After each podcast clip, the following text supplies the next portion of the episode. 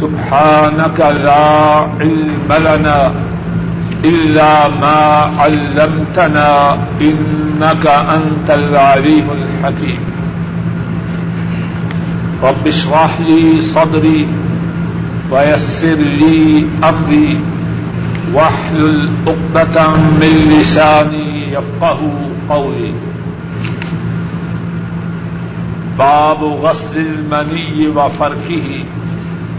وغسل ما يصيب من المرأة. قال حدثنا عبدان. قال أخبرنا عبد الله. قال أخبرنا أمر بن ميمون الجدري. قال أخبرنا عمرو بن ميمون الجدري عن سليمان بن يسار عن عائشة رضي الله تعالى عنها قالت، كنت أغسل الجنابة من صوب النبي صلى الله عليه وسلم، فيخرج إلى الصلاة، وإن بقع الماء في ثوبه. باب ہے منی کے دھونے کا اور اس کے کھرچنے کا۔ اور جو عورت سے پہنچے اس کو دھونے کا۔ امام بخاری راہ محلہ بیان فرماتے ہیں، ہم سے یہ حدیث ابدان نے بیان کی۔ ابدان فرماتے ہیں، ہمیں یہ حدیث عبداللہ نے بتلائی۔ عبداللہ فرماتے ہیں، ہمیں یہ حدیث ام بن میمون الجدری نے بتلائی اور امر بن میمون سلیمان بن یسار سے اور سلیمان بن یسار عائشہ رضی اللہ تعالی عنہا سے روایت کرتے ہیں۔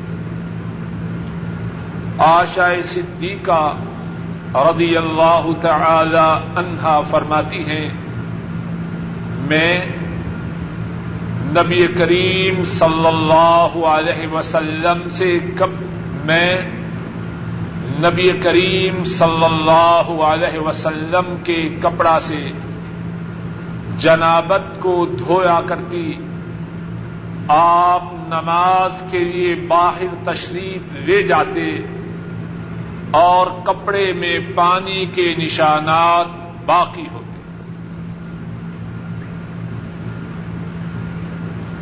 اس باب میں امام بخاری راہ محلہ یہ بات بیان فرما رہے ہیں کہ منی کا جو اثر کپڑے پر ہو، اس کو کھرچنا اور اس کو دھونا ہے۔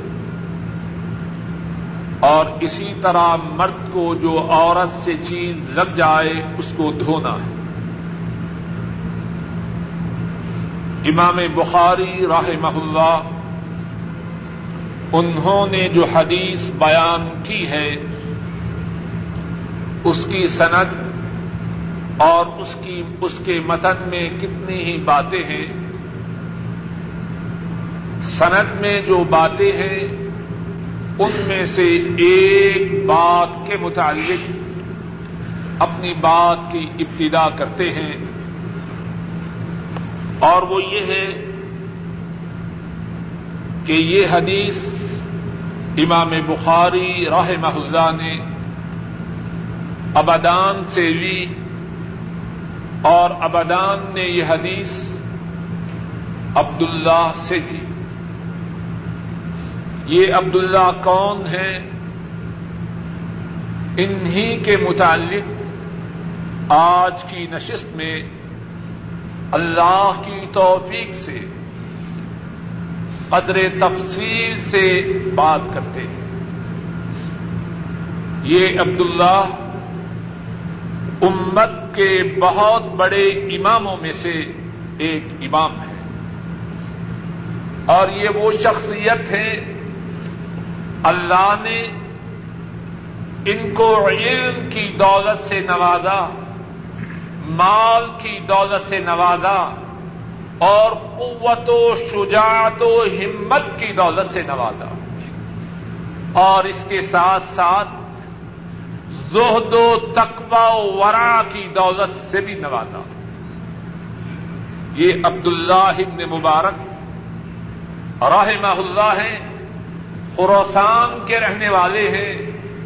ان کے والد محترم ترکی تھے اور ان کی والدہ محترمہ خوارزم کی رہنے والی تھی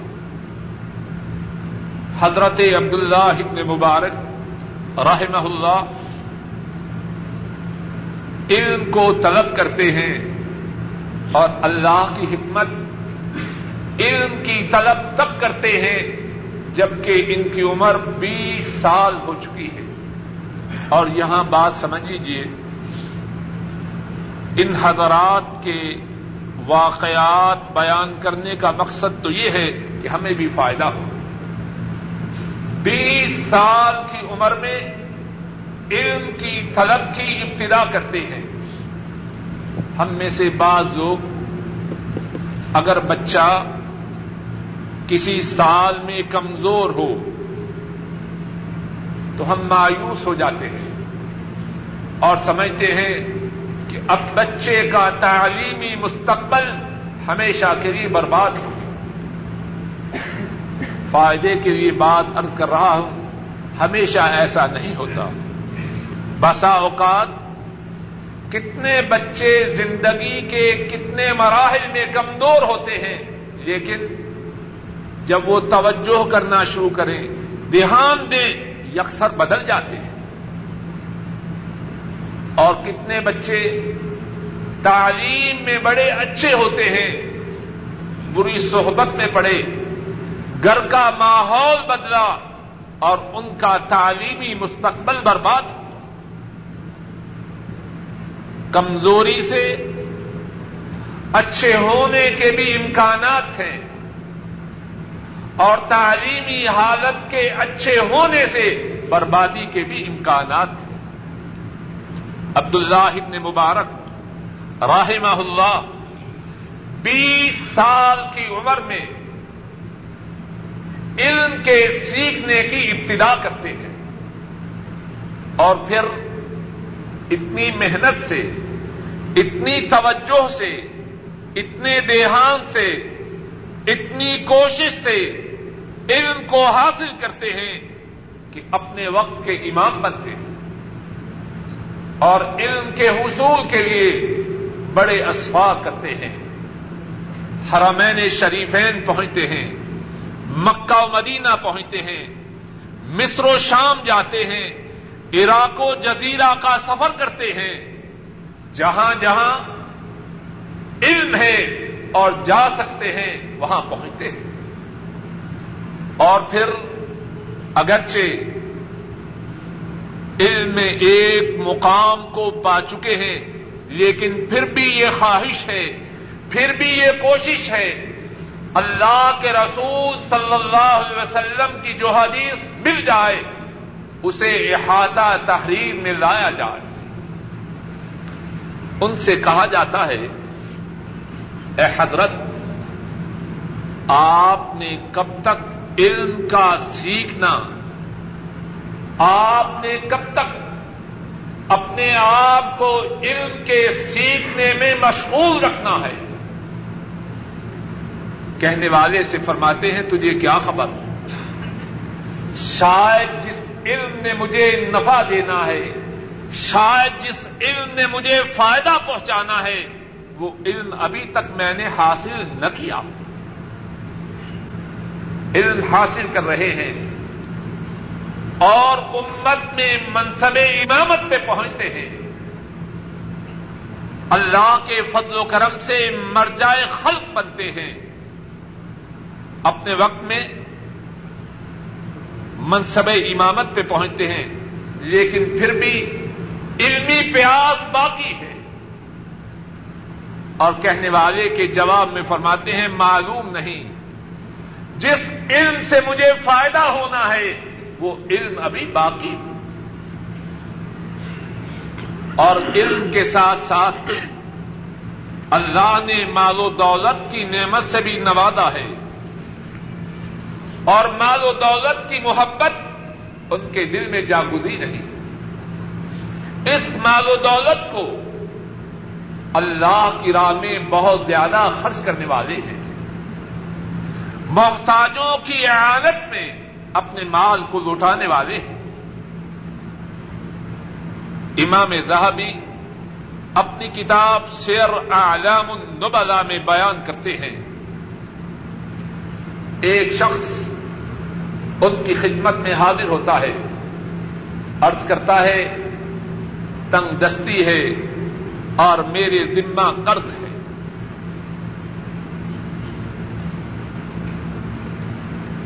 حضرت عبداللہ ابن مبارک اپنے ملازم کو تحریر کر دیتے ہیں کہ اس شخص کو رقم دی جائے۔ محتاج شخص ان کے ملازم کے پاس ان کی چٹھی لے کے پہنچتا ہے۔ چٹھی میں کیا لکھا ہے؟ اس کو سات ہزار درہم دے دو۔ ان کا جو ملازم ہے، چٹھی کو پڑھتا ہے، پھر اس محتاج شخص سے سوال کرتا ہے، تمہارے ذمہ کتنا قرض ہے؟ وہ کہتا ہے، سات سو درہم۔ اب ملازم حیران ہے، محتاج کی حاجت سات سو درہم ہے اور حضرت نے سات ہزار درہم دینے کے لیے حکم دیا ہے۔ ملازم جوابی چٹھی تحریر کرتا ہے اور اس چٹھی میں لکھتا ہے، حضرت آمدن کے جو ذرائع ہیں، وہ محدود ہو چکے ہیں۔ ذرائع آمدن محدود ہیں۔ آمدن اتنی زیادہ نہیں ہو رہی۔ آپ نے اتنی بڑی رقم لکھ دی ہے۔ عبد اللہ ابن مبارک جواب میں کیا تحریر کرتے ہیں؟ فرماتے ہیں، اگر آمدن کے ذرائع ختم ہو رہے ہیں، تو زندگی کے دن بھی تو ختم ہو رہے ہیں۔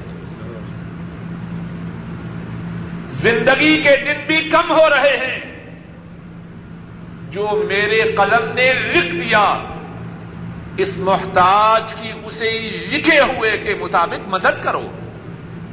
مال تو ان کا ہے، ملازم کا مال تو نہیں۔ ملازم کو سات ہزار درہم بھی دیے جاتے ہیں۔ اور امام زہب ہی لکھتے ہیں۔ اور اس کے علاوہ دیگر کئی اصحاب التراجم نے بھی لکھا ہے۔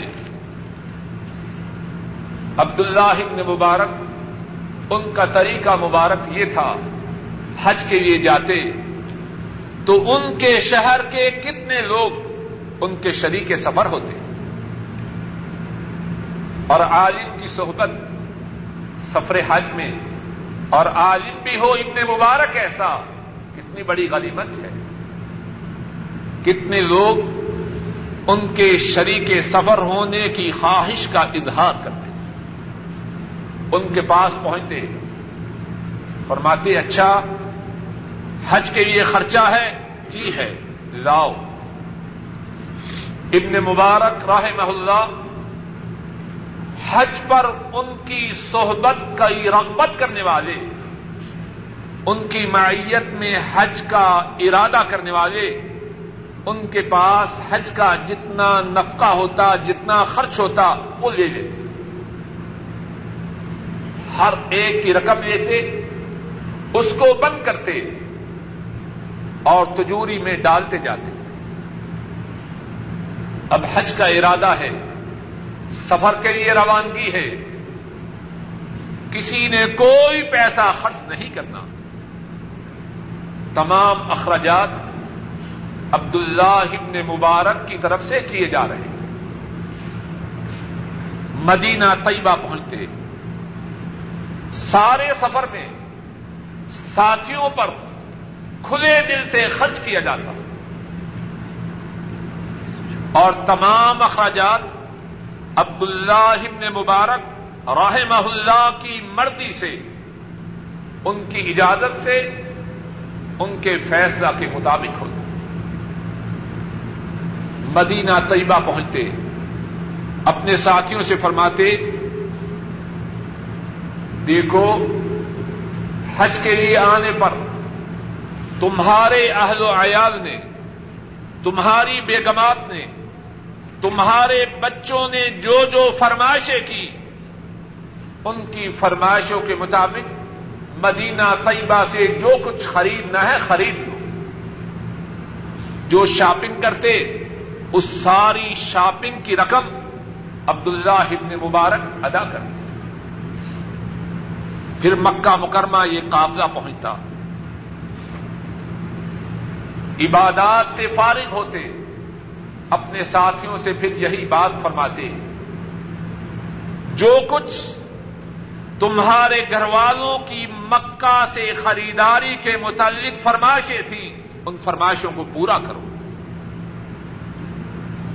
فرمائشیں پوری ہوتی اور تمام فرمائشوں کا جو بل تھا، وہ عبداللہ ابن مبارک کی طرف سے ادا کیا جاتا۔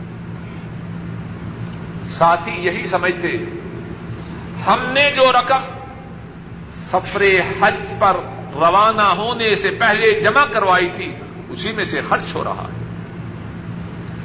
قافلہ واپس پکڑتا۔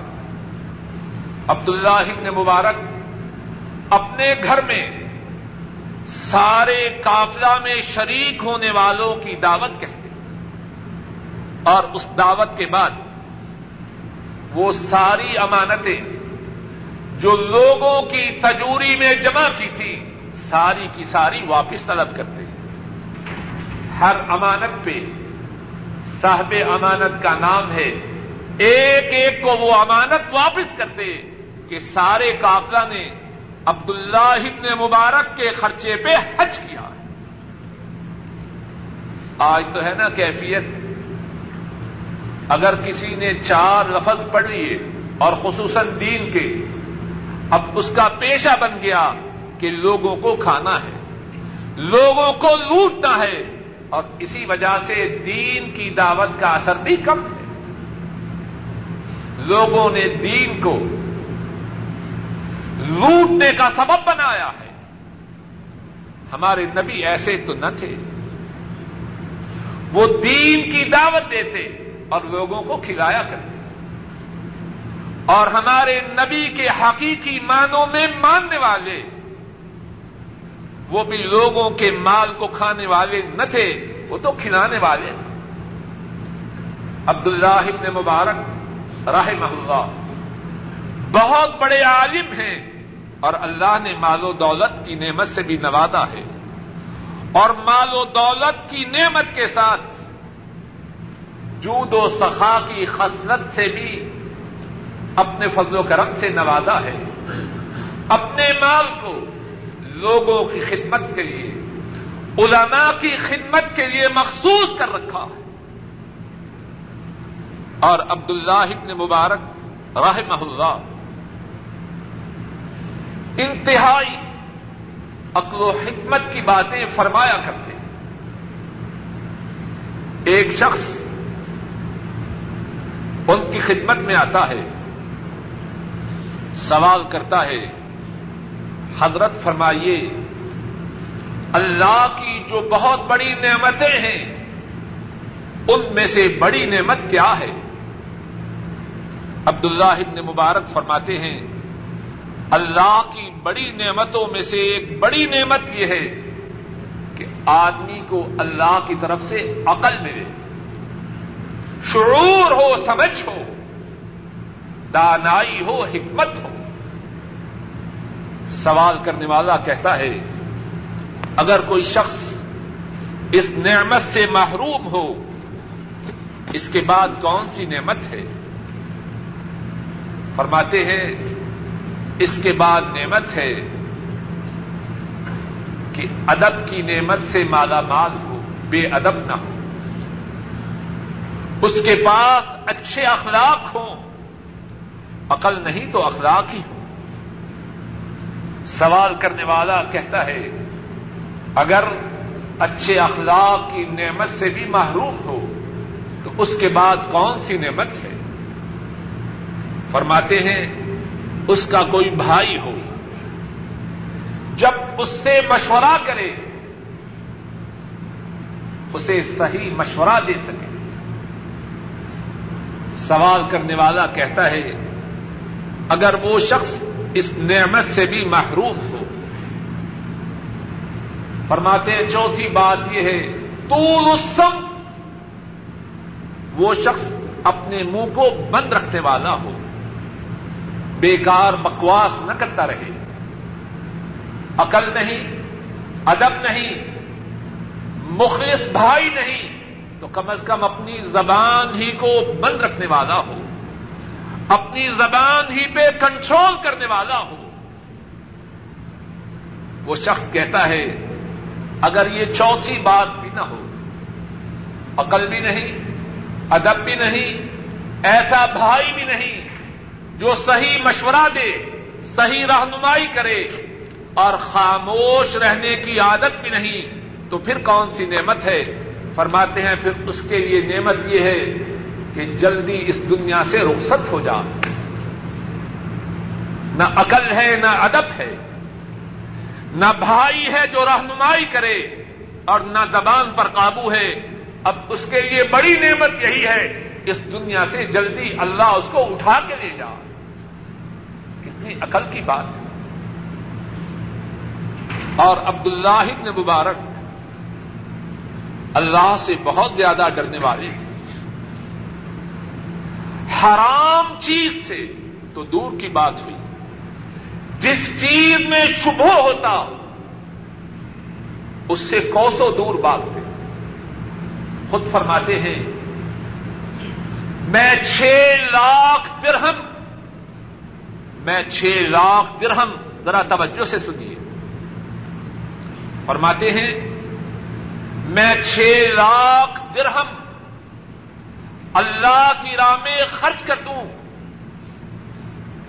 مجھے اس سے زیادہ محبوب، عزیز اور اچھی بات، بھلی بات میرے نزدیک یہ ہے کہ ایک درہم جس میں شک و شبہ ہے، میں اس درہم سے بچ جاؤں۔ یہ چھ لاکھ اللہ کی راہ میں خرچ کرنے سے میرے نزدیک زیادہ پیارے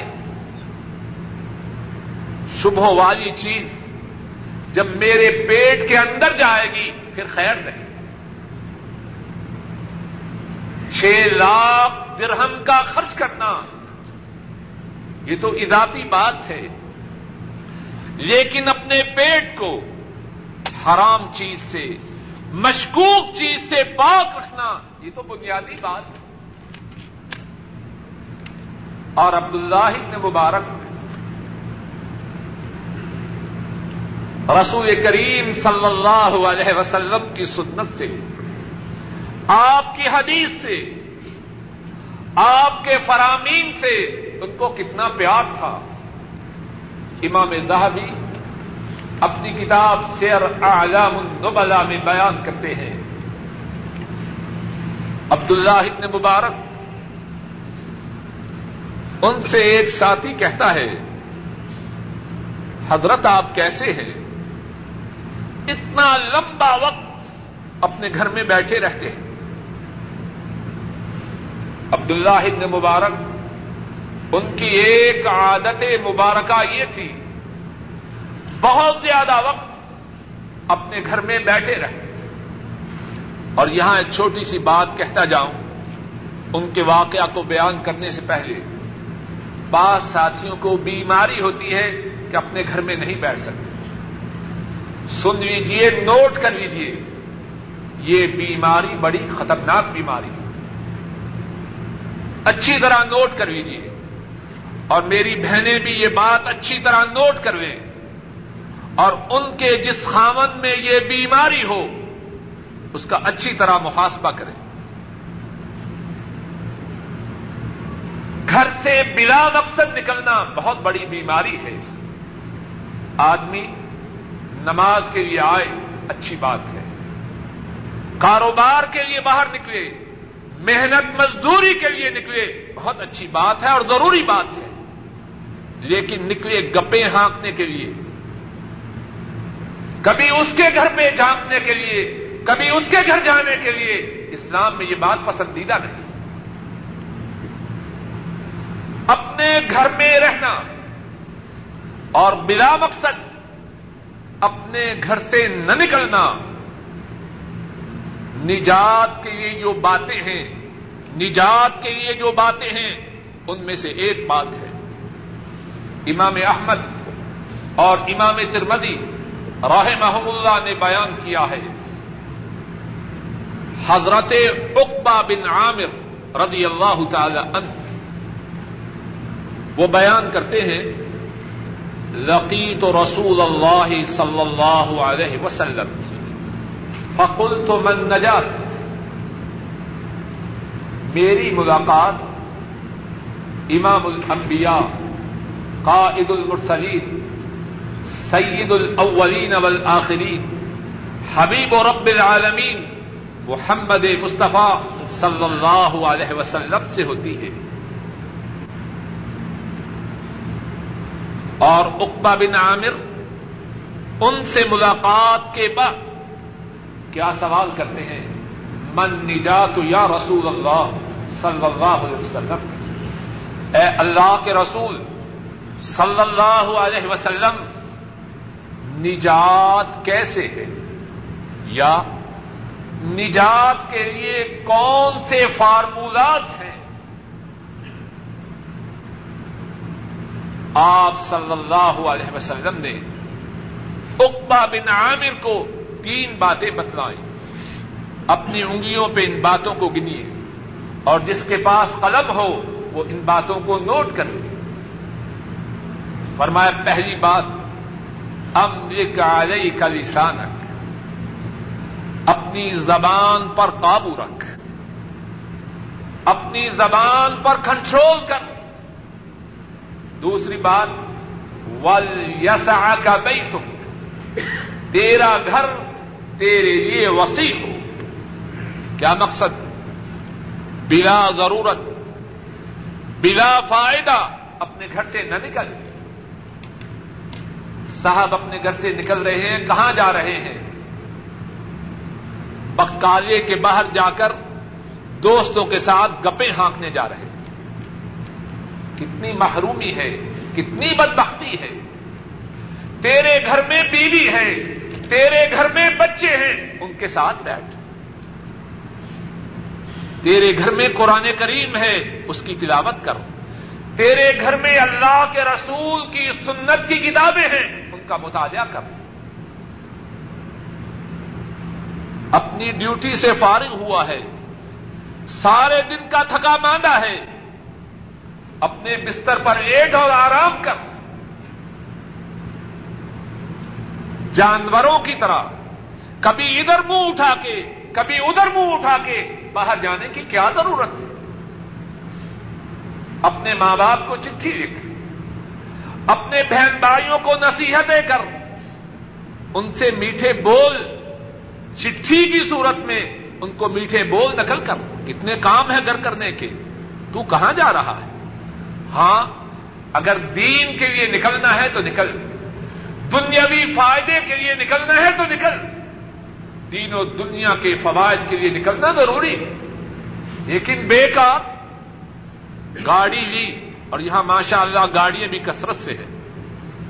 پاک و ہند میں اگر سائیکل بھی میسر نہ تھی، یہاں اللہ نے گاڑیاں دی۔ اب گاڑی دی ہے، اللہ کی نافرمانی میں نہ نکل۔ بیکار نہ نکل۔ ول یسا کا بئی تم تیرا گھر تیرے لیے کافی۔ اور تیسری بات جو نجات کے لیے ضروری ہے، فرمایا وقت کے اعلی خطی اپنے گناہوں کو یاد کر۔ اور ان گناہوں پر ندامت کے آنسو بہا۔ اور ندامت کے آنسو جب بہ جائیں گناہ مٹ جاتے ہیں۔ تو نجات کے لیے تین باتیں فرمائی۔ زبان پر قابو رکھنا، اپنے گھر کو اپنے لیے کافی سمجھنا، اور اپنے گناہوں پر ندامت کے آنسو بہانا۔ تو بات ہو رہی تھی عبداللہ ابن مبارک کی۔ ایک ساتھی ان سے کہتا ہے اللہ تستوحش فی البیوت اللہ تستوحش فی حضرت، آپ کا دل، آپ کا دل گھر رہ رہ کے تنگ نہیں پڑ جاتا۔ کتنے ساتھی ہیں، بھائی کیوں ادھر ادھر پھر رہے ہو؟ جی گھر میں بور ہو گیا۔ جو اپنے گھر میں بور ہو گیا، اسے اطمینان و سکون کہاں ملے گا؟ عبد اللہ عمر عبد اللہ مبارک کیا فرماتے ہیں؟ فرماتے ہیں، میں اپنے گھر میں بور کیسے ہو سکتا ہوں؟ اپنے گھر میں تنگی محسوس کیسے کر سکتا ہوں؟ میں جب اپنے گھر میں ہوتا ہوں تو تنہا نہیں ہوتا، میں مدینے والے کی صحبت میں ہوتا ہوں۔ ان کی احادی سے مبارکہ کو پڑھتا ہوں جب اپنے گھر میں ہوتا ہوں تو تنہا نہیں ہوتا۔ میں مدینے والے کی صحبت میں ہوتا ہوں۔ ان کی احادی سے مبارکہ کو پڑھتا ہوں۔ ان کا مطالعہ و مذاکرہ کرتا ہوں۔ میں گھر میں تنہا کب ہوتا ہوں کہ گھر میں بیدار ہو جاؤں۔ عبداللہ ابن مبارک اللہ کے رسول صلی اللہ علیہ وسلم کی حدیث سے، آپ کی سنت سے ان کا گہرا تعلق ہے۔ اور یہی عبداللہ ابن مبارک مکہ مکرمہ پہنچتے ہیں۔ زمزم کا پانی ان کے سامنے ہے۔ پانی کو لیتے ہیں اور اپنے اللہ سے بات کرتے ہیں۔ اللہ ان ابن ابل موال اخبرنا ان محمد ابن المنقدر ان جابر ان النبی صلی اللہ علیہ وسلم قال ما ازمزم لما شرب له واني اشربه لعطش القيامه ثم شربه ابن المبارک مکہ مکرمہ میں ہے، مائے زمزم سامنے ہے۔ اللہ سے بات کرتے ہیں، اے اللہ، ابن ابل موال نے ہم سے یہ حدیث بیان کی۔ اور اس نے یہ حدیث محمد بن منقدر سے سنی۔ اور محمد بن منقدر نے جابر سے، اور حضرت جابر نے رسول اللہ صلی اللہ علیہ وسلم سے بیان کیا کہ زمزم کا پانی، زمزم کا پانی جس نیت سے پیا جائے، اللہ اس نیت کو پورا فرماتے ہیں۔ اور اے اللہ، میں زمزم کا پانی اس نیت سے پیتا ہوں کہ کل قیامت کے دن پیاس میں مبتلا نہ ہو جاؤں۔ اور اس کے بعد اللہ سے یہ بات کر کے زمزم کے پانی کو پی جاتے ہیں۔ اللہ کے رسول صلی اللہ علیہ وسلم کی احادی سے مبارکہ کو سنا ہے، یاد کیا ہے، سمجھا ہے اور اس کو اپنی زندگی میں چالو کیا۔ اور عبد اللہ مبارک نہ صرف عالم تھے نہ صرف مالدار تھے، نہ صرف سخی تھے، بلکہ بہت بڑے مجاہد تھے رومیوں سے جنگ ہے۔ رومیوں کی طرف سے ایک بہادر آواز دیتا ہے، کون ہے جو مسلمانوں سے میرے مقابلہ میں آئے؟ ایک شخص اپنے منہ کو لپیٹے ہوئے، اپنے منہ کو چھپائے ہوئے مسلمانوں کی طرف سے میدان میں آتا ہے۔ دونوں بہادر ان میں مقابلہ ہوتا ہے۔ مسلمانوں کی طرف سے آنے والا رومی کو جہنم رسید کرتا ہے۔ دوسرا رومی آتا ہے۔ پھر لڑائی ہوتی ہے۔ مسلمانوں کی طرف سے نکلنے والا اس کے گلے کو بھی اللہ کے فضل و کرم سے کاٹ دیتا ہے۔ تیسرا رومی آتا ہے۔ مسلمانوں کی طرف سے نکلنے والا اس کو بھی جہنم رسید کرتا ہے۔ اب کوئی نہیں آ رہا۔ مسلمانوں کی طرف سے نکلنے والا للکارتا ہے۔ آؤ، مقابلے پہ آؤ۔ ایک رومی نکلتا ہے۔ خوب مقابلہ ہوتا ہے۔ دونوں طرف سے وار ہوتے ہیں۔ آخرش اللہ کے فضل و کرم سے مسلمانوں کی طرف سے نکلنے والا اس کے گلے کو کاٹ دیتا ہے۔ مسلمان حیران و شستر ہیں۔ کون ہے یہ جوان جو چار رومیوں کو جہنم رسید کر سکا، رسید کر چکا ہے۔ ایک مسلمان آگے بڑھتا ہے۔ اس غازی کے چہرے سے کپڑے کو ہٹاتا ہے۔ تو وہ غازی کون ہے؟ وہ یہی عبداللہ ابن مبارک۔ اللہ نے علم بھی دیا، مال بھی دیا، جود و سہا کی نعمت سے نوازا اور اس کے ساتھ ساتھ غازی بھی بنایا۔ اور عبداللہ ابن مبارک قرآن کریم سے ان کا تعلق بڑا گہرا ہے۔ اللہ کا خوف ہے اور قرآن قرآن کریم سے تعلق ہے۔ ایک شخص ان کے پاس آتا ہے اور کہتا ہے کہ آج میں نے ایک رقط میں سارا قرآن کریم ختم کیا ہے۔ عبداللہ ابن مبارک فرماتے ہیں، میں تو ایک ایسے شخص کو جانتا ہوں جس نے رات کو قرآن کریم کی تلاوت شروع کی اللہ کو متقاصر پڑا، اس سے آگے نہ بڑھ سکا۔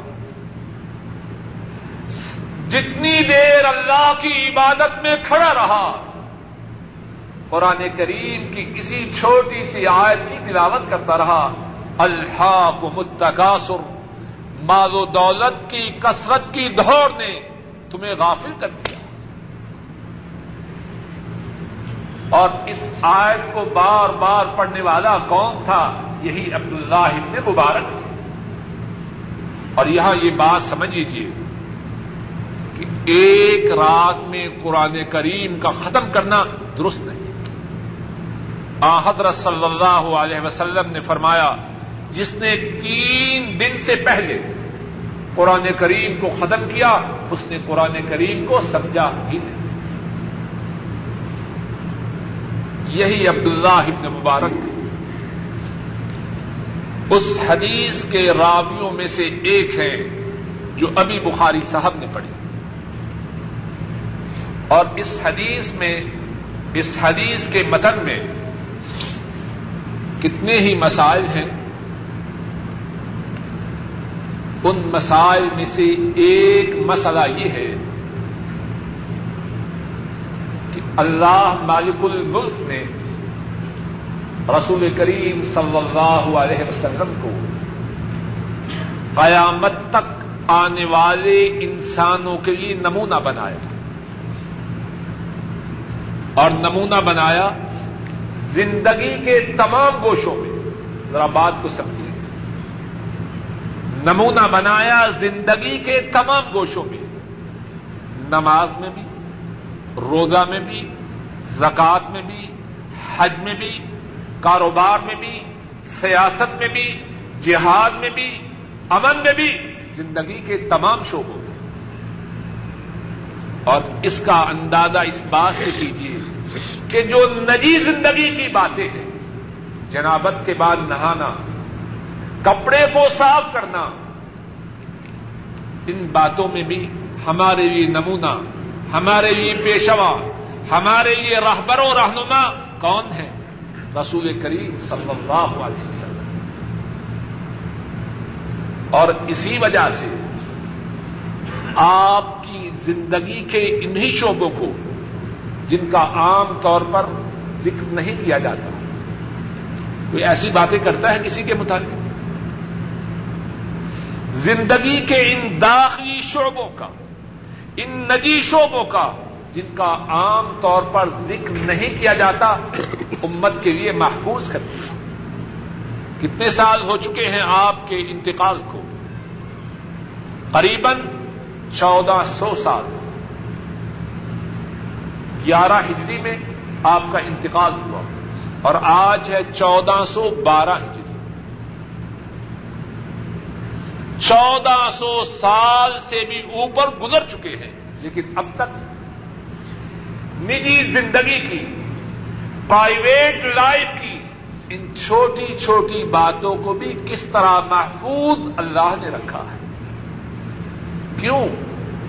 کہ آپ کی زندگی قیامت تک آنے والے انسانوں کے لیے نمونہ ہے۔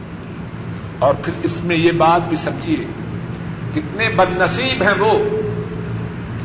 کہ جن کی زندگی کے انتہائی نجی شعبوں کو بھی اللہ نے محفوظ رکھا کہ انسانیت ان کے نقش قدم میں ان شعبوں میں بھی چلے۔ کتنی بد نصیب کتنے بد نصیب ہیں وہ لوگ جو زندگی کے باقی شعبوں میں آپ کی پیروی نہ کریں۔ اگر ان چھوٹے چھوٹے پرائیویٹ معاملات میں آپ کے نقش قدم پہ چلنا ہے تو باقی معاملات میں آپ کے نقش قدم پہ نہیں چلنا۔ ایک اور بات اس حدیث سے جو معلوم ہوتی ہے کہ جو باتیں عام طور پر نہ کرنے کی ہوں،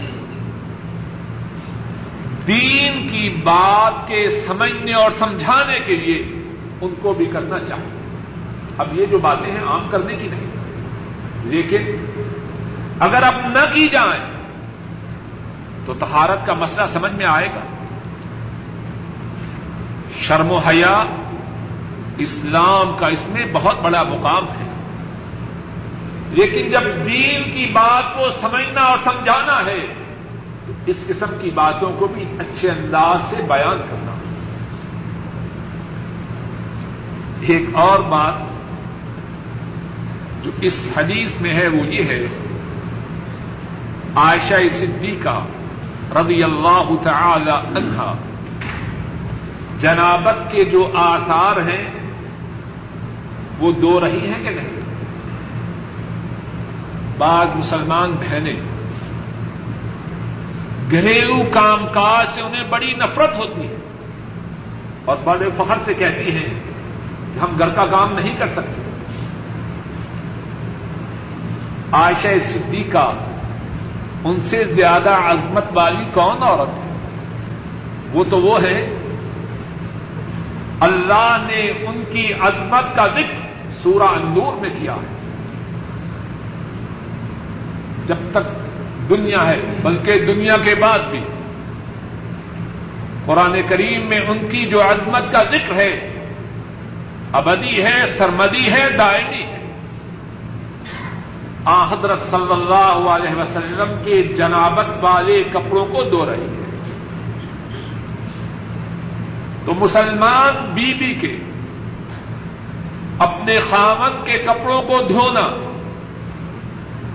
ان کو نجاست سے پاک کرنا، اس میں کوئی ایپ کی بات نہیں۔ اتنی عظمت والی عورت یہ کام کر رہی ایک اور بات اس حدیث میں یہ ہے، تاجدار مدینہ، رحمت دو عالم صلی اللہ علیہ وسلم، آپ کے کپڑوں کی تعداد کتنی تھی؟ ذرا اس بات پہ توجہ کی۔ حضرت عائشہ فرماتی ہیں، جنابت کا اثر ہوتا، میں کپڑوں کو صاف کرتی تو جب پانی سے کپڑے کو صاف کیا جائے، تو کچھ دیر کے لیے پانی کے نشانات باقی رہتے ہیں۔ کہ آپ انہی نشانات کے سمیت وہی کپڑا پہنے ہوئے مسجد میں جا کے نماز پڑھا دیں اگر آپ کے پاس دوسرا آپ کی چاہت دنیا نہ تھی، آخرت تھی۔ کتنی سادگی کی زندگی ہے۔ ایک ہی کپڑا ہے۔ اسی کپڑے میں جنابت کے آثار ہیں، اسی کو دھو کر مسجد میں جا رہے ہیں۔ اور یہ قصہ کہانی نہیں، صحیح بخاری کی حدیث۔ کہنے والے سے لے کر سب ساتھیوں تک کوئی دیکھے، کوئی ایسا ہے جس کا ایک ہی کپڑا ہو۔ کتنی نعمتیں ہیں ہم پر اللہ۔ اور نعمتوں کا ہونا اس میں تو شاید کوئی بری بات نہ ہو۔ بری بات یہ ہے کہ نعمتوں کی فراوانی کے باوجود ہم اللہ کے کتنے باغی ہیں۔ اور ایک اور بات جو اس حدیث سے معلوم ہوتی ہے، اگر کپڑے میں اس قسم کے نشانات پانی کے باقی ہوں، تو آدمی ان کپڑوں کے ساتھ مسجد میں جا سکتا ہے، جا کے نماز کو ادا کر سکتا ہے۔ یا دوسرے لفظوں میں ایک اور بات، اگر کپڑے پاک ہوں لیکن کچھ گیلے ہوں، تو آدمی ان گیلے کپڑوں میں بھی نماز کے وقت، نماز کی ادائیگی کے لیے مسجد کی طرف جا سکتا۔ میں نے گھر سے نکلنے اور گھر میں رہنے کے متعلق بات کی ہے، ایک بات میرے ذہن میں آئی ہے۔ جو ساری بات ہوئی ہے وہ کن کے متعلق ہے؟ مردوں کے متعلق۔ عورتوں کی کیا کیفیت ہے؟ ذرا بات کو دھیان سے سن جتنی بات ہوئی ہے، وہ بات کن کے متعلق ہے؟ وہ مردوں کے متعلق ہے۔ اور بعض بے وقوف بیویاں کہتی ہیں کہ یہ جو مولوی ہے نا، یہ تو عورتوں کو بس گھر میں قید ہی کر دیتے۔ بات ایسے نہیں۔ سبھی گھر میں قید ہیں۔ بلا ضرورت نہ مرد نکلے نہ عورت نکلے۔ بلا ضرورت گھر سے نکلنے میں نہ مرد کے لیے خیر ہے نہ عورت کے لیے خیر۔ اور عورت کے نکلنے میں تو اور زیادہ شرط حدیث شریف میں ہے نبی کریم صلی اللہ علیہ وسلم فرماتے ہیں، عورت جب گھر سے نکلتی ہے، شیطان اس کو ابھارتا ہے۔ لوگوں کی نظروں کا مرکز بنا تھا اور اس میں اس کے لیے بھی بربادی ہے۔ اور جن کی نگاہوں کا مرکز بنتی ہے، ان کے لیے بھی بربادی اور بدقسمتی یہ ہے کہ بعض عورتیں جب بھی نیا سوٹ بنوائیں، تب تک چین نہیں، جب تک گھر سے باہر نہ نکلے۔ جب بھی نیا دیور خریدیں، اب بس گھر ایسے ہے جیسے قید خانہ۔ کب قید خانے کا دروازہ ٹوٹے اور وہ نیا سوٹ اور نیا زیور لوگوں کو دکھتا ہے اور بعض عورتیں میں تو مسکین اور بے وقوف ہی کہوں گا۔ بازار کی ایک طرف سے شروع ہوتی ہیں سارے بازار میں اس طرح جیسے قربانی کے بکرے بازار میں گھومتے ہیں کہ لوگ دیکھ لیں اور ان کو خرید لیں۔ انتہائی بری بات ہے۔ مسلمان عورت کے لیے یہ بات دے بات ہے۔ اور بعض ہمارے بھائی اللہ ان کو ہدایت دے۔ یہ ان کے ساتھ بحثیت پی کے جا رہے ہیں۔ بچہ اٹھائے ہوئے ہیں اور عورت بازار میں گھوم رہی ہے۔ کبھی اس دکان پہ رکتی ہے، کبھی اس پہ رکتی ہے۔ اور یہ بیچارہ چپڑاسی، اس کی ذمہ داری یہ ہے، بچے کو اٹھائے رکھے یا اگر ٹوکری ہے تو وہ اپنے ہاتھ میں رکھے۔ یہ سب باتیں اسلام کے منافی ہیں۔ کہنے کا یہ مقصد نہیں کہ آدمی اپنے گھر والوں کی خدمت نہ کرے، ضرور کرے۔ امام الانبیاء صلی اللہ علیہ وسلم گھر میں ہوتے، تو گھر والوں کے کام کاج میں ان کی مدد کرتے۔ عائشہ صدیقہ رضی اللہ تعالی عنہا ان سے سوال کیا گیا کہ رحمت دو عالم صلی اللہ علیہ وسلم جب گھر میں ہوتے ہیں، کیا کرتے ہیں؟ فرماتی ہیں کانفی محنت آہی ہی وہ ادا حضرت سلاد خرچ جب گھر میں ہوتے ماشاء اللہ نافذ نہ ہوتا۔ گھر والوں کے کام کاج میں گھر والوں کے ساتھ تعامل کرتے۔ اور جب نماز کا وقت ہوتا، نماز کے لیے نکل جاتے۔ تو مقصد یہ ہے، نہ عورتوں پہ زیادتی ہے، نہ مردوں پہ زیادتی۔ ہے جو مقصود ہے وہ یہ ہے، مرد بھی اپنی زندگیوں کو اسلام کے سانچے میں ڈالے، عورتیں بھی اپنی زندگیوں کو اسلام کے سانچے میں ڈالیں بخاری صاحب نے اور ڈاکٹر صاحب نے ابھی جو روایات پڑھی ہیں، ان میں بھی وہی باتیں ہیں جن کا ذکر قدر تفصیل سے کیا جا چکا عبد المال صاحب پڑھی اس کے بعد جو حدیث۔ تمام گناہوں کو معاف کرے۔ جب تک زندہ رہے اسلام پہ زندہ رکھے۔ اور جب اس دنیا سے روانہ ہو تو ہم سب کی زبانوں پر کلمہ طیبہ، لا الہ الا اللہ محمد صلی اللہ علیہ وسلم۔ مدینہ طیبہ حاضری اللہ کی بڑی بڑی نعمتوں میں سے ایک نعمت ہے۔ مدینہ طیبہ حاضری بہت بڑی سعادت ہے۔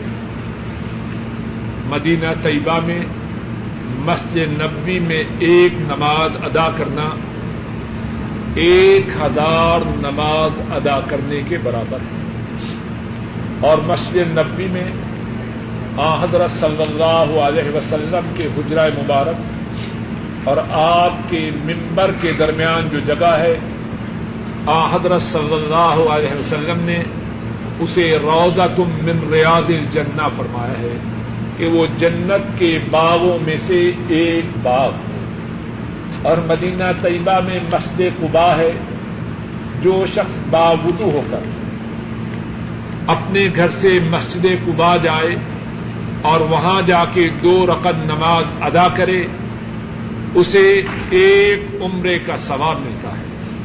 اور مدینہ طیبہ میں جبل عہد ہے، جس کے متعلق آ حضرت صلی اللہ علیہ وسلم نے فرمایا اوحد جبل یحبنا ونحبه. احد وہ پہاڑ ہے، ہم اس سے پیار کرتے ہیں اور یہ ہم سے پیار کرتا ہے۔ مدینہ طیبہ کی کتنی شان ہے، کتنی عظمت ہے۔ آ حضرت صلی اللہ علیہ وسلم فرماتے ہیں ان اللہ سم المدینہ تابا اللہ نے مدینہ کا نام تابا رکھا ہے۔ اور مدینہ وہ ہے کہ اس کے کناروں پر اللہ کی طرف سے فرشتے کھڑے ہیں۔ نہ اس شہر مقدس میں تعاون آ سکتی ہے اور نہ ہی اس میں دجال کا داخلہ ہو سکتا ہے۔ مدینہ طیبہ کی کتنی شان ہے۔ اللہ نے چاہا تو کسی موقع پہ مفصل عرض کیا جائے گا۔ لیکن اب جو بات سوال میں ہے کہ کیا مدینہ طیبہ نہ جانے سے حج میں کوئی فرق آتا ہے، جواب یہ ہے کہ مدینہ طیبہ جانے کا حج سے کوئی تعلق نہیں۔ مسلمان کی شان یہ ہے کہ مدینہ طیبہ کی شان میں جو اللہ نے فرمایا ہے، اللہ کے رسول صلی اللہ علیہ وسلم نے فرمایا ہے، اسی پر اقتصار کرے۔ لیکن پاک و ہند میں یہ بیماری ہے کہ اللہ کے فرمائے ہوئے کو اور اللہ کے رسول کے فرمائے ہوئے کو بہت سے ملا ملوانے کافی نہیں سمجھتے۔ اپنی طرف سے کچھ باتیں اور اضافہ کرتے ہیں اور انہی باتوں میں سے ایک بات یہ ہے کہ جو کوئی حج کرے، مدینہ طیبہ نہ جائے، اس کا حج ناقص۔ اسلام میں، دین میں اس بات کی کوئی حیثیت نہیں۔ مدینہ طیبہ جانا اس کا اپنا ایک مقام ہے، اس کی اپنی ایک عظمت ہے۔ اس کی اپنی ایک شان ہے، لیکن حج کی عبادت کے ساتھ اس کا کوئی تعلق نہیں۔ ایک صاحب نے شکایت کی ہے، کہتے ہیں کہ ہم سوال کرتے رہتے ہیں، جن سوالوں کے جوابات مل جاتے ہیں، ہمیں بڑا فائدہ ہوتا ہے۔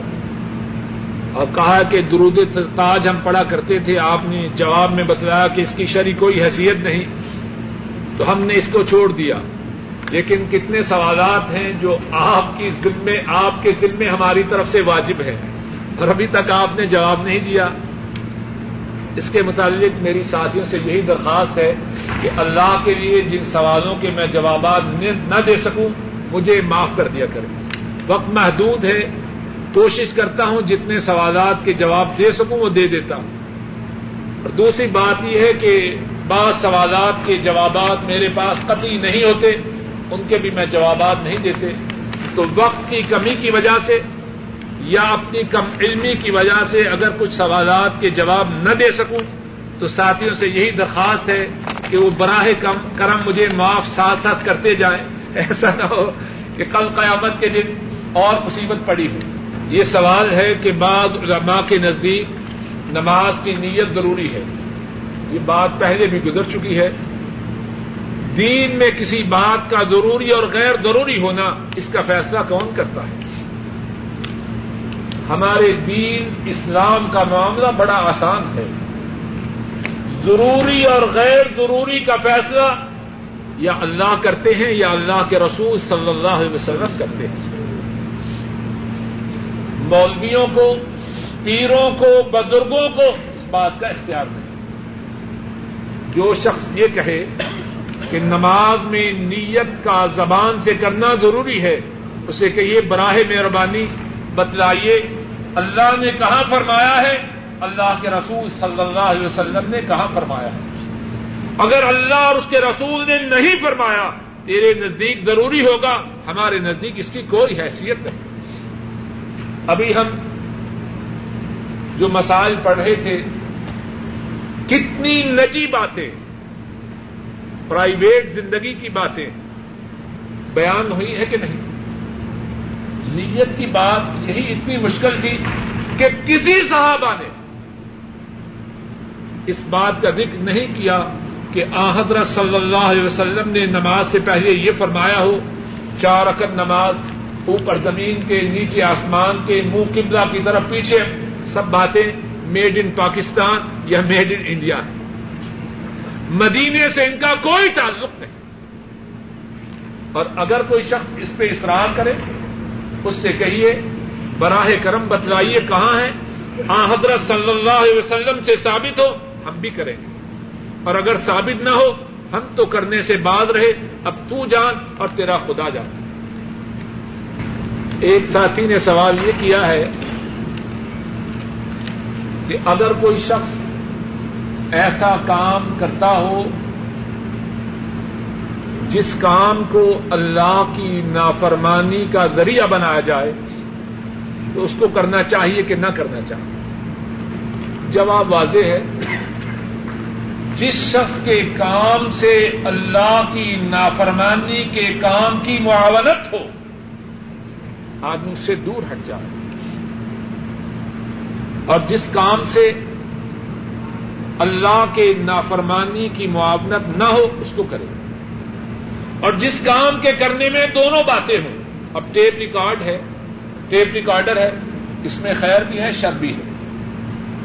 اس کو کوئی شخص نیکی کی باتوں کے سننے کے لیے بھی استعمال کر سکتا ہے، برائی کے لیے بھی کر سکتا ہے۔ ایسی صورت میں کام کرنے میں اجازت ہے، لیکن اس کی نیت یہ ہو کہ میں اس ارادے سے کر رہا ہوں کہ جو لوگ دین کی باتیں سنیں گے، میرے کام کرنے سے ان کے ساتھ تعاون ہو۔ لیکن جن باتوں میں شر محض ہو، ان باتوں کو، ان باتوں میں اپنی حصے داری نہ ڈالیں اور آدمی یہ سمجھے،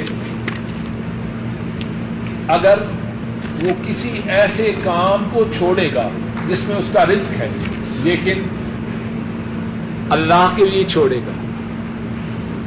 تو ذرا غور کرے جس کے لیے چھوڑ رہا ہے، وہ اس کے بدلہ میں دینے پر قادر ہے کہ نہیں؟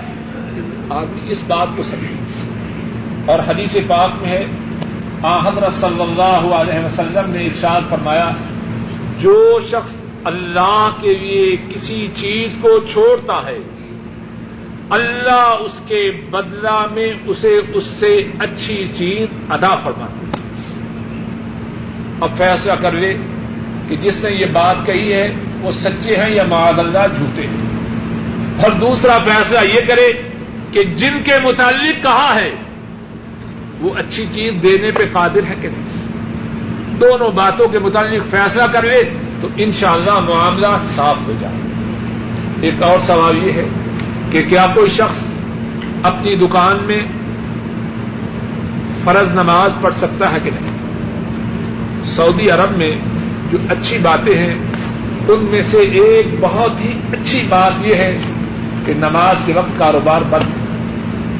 یہ اللہ کی اس ملک پہ بہت بڑی نعمت ہے۔ اور اللہ سے آجزانہ درخواست ہے کہ اللہ اس نعمت کو ہمارے ملکوں میں بھی عام کرے۔ لیکن بعض بد نصیب لوگ یہاں بھی ایسے ہیں، نماز کے وقت دروازہ بند کر لیتے ہیں اور اندر رہتے ہیں۔ اور شاید بعض ایسے بھی ہوں جو اندر نماز پڑھتے ہوں۔ تو سوال یہی ہے، کیا جماعت کی نماز فرض نماز بجائے مسجد کے دکان کے اندر پڑھ سکتا ہے کہ نہیں؟ جواب یہ ہے کہ نہیں پڑھ سکتا۔ حضرت صلی اللہ علیہ وسلم کی خدمت میں ایک نابینا شخص حاضر ہوتا ہے۔ آنکھوں سے اندھا ہے اور اس کا نام عبداللہ ابن ام مکتوب ہے۔ مختصر بات ارض کرتا ہوں۔ آ کے ارض کرتا ہے کہ آنکھوں سے اندھا ہو گھر مسجد سے دور ہے۔ اور مسجد میں لانے والا باقاعدگی سے ساتھی نہیں۔ کتنی باتیں ہوں؟ تین۔ ذرا گنتے جائیے۔ آنکھوں سے اندھا ہو گھر مسجد سے دور ہے۔ مسجد میں لانے کے لیے ساتھی نہیں جو باقاعدگی سے لے آ سکے۔ اور چوتھی بات بعض روایات میں یہ بھی ہے کہ میری ہڈیاں کمزور ہو چکی ہیں۔ عمر زیادہ ہو چکی ہے۔ اور بعض روایات میں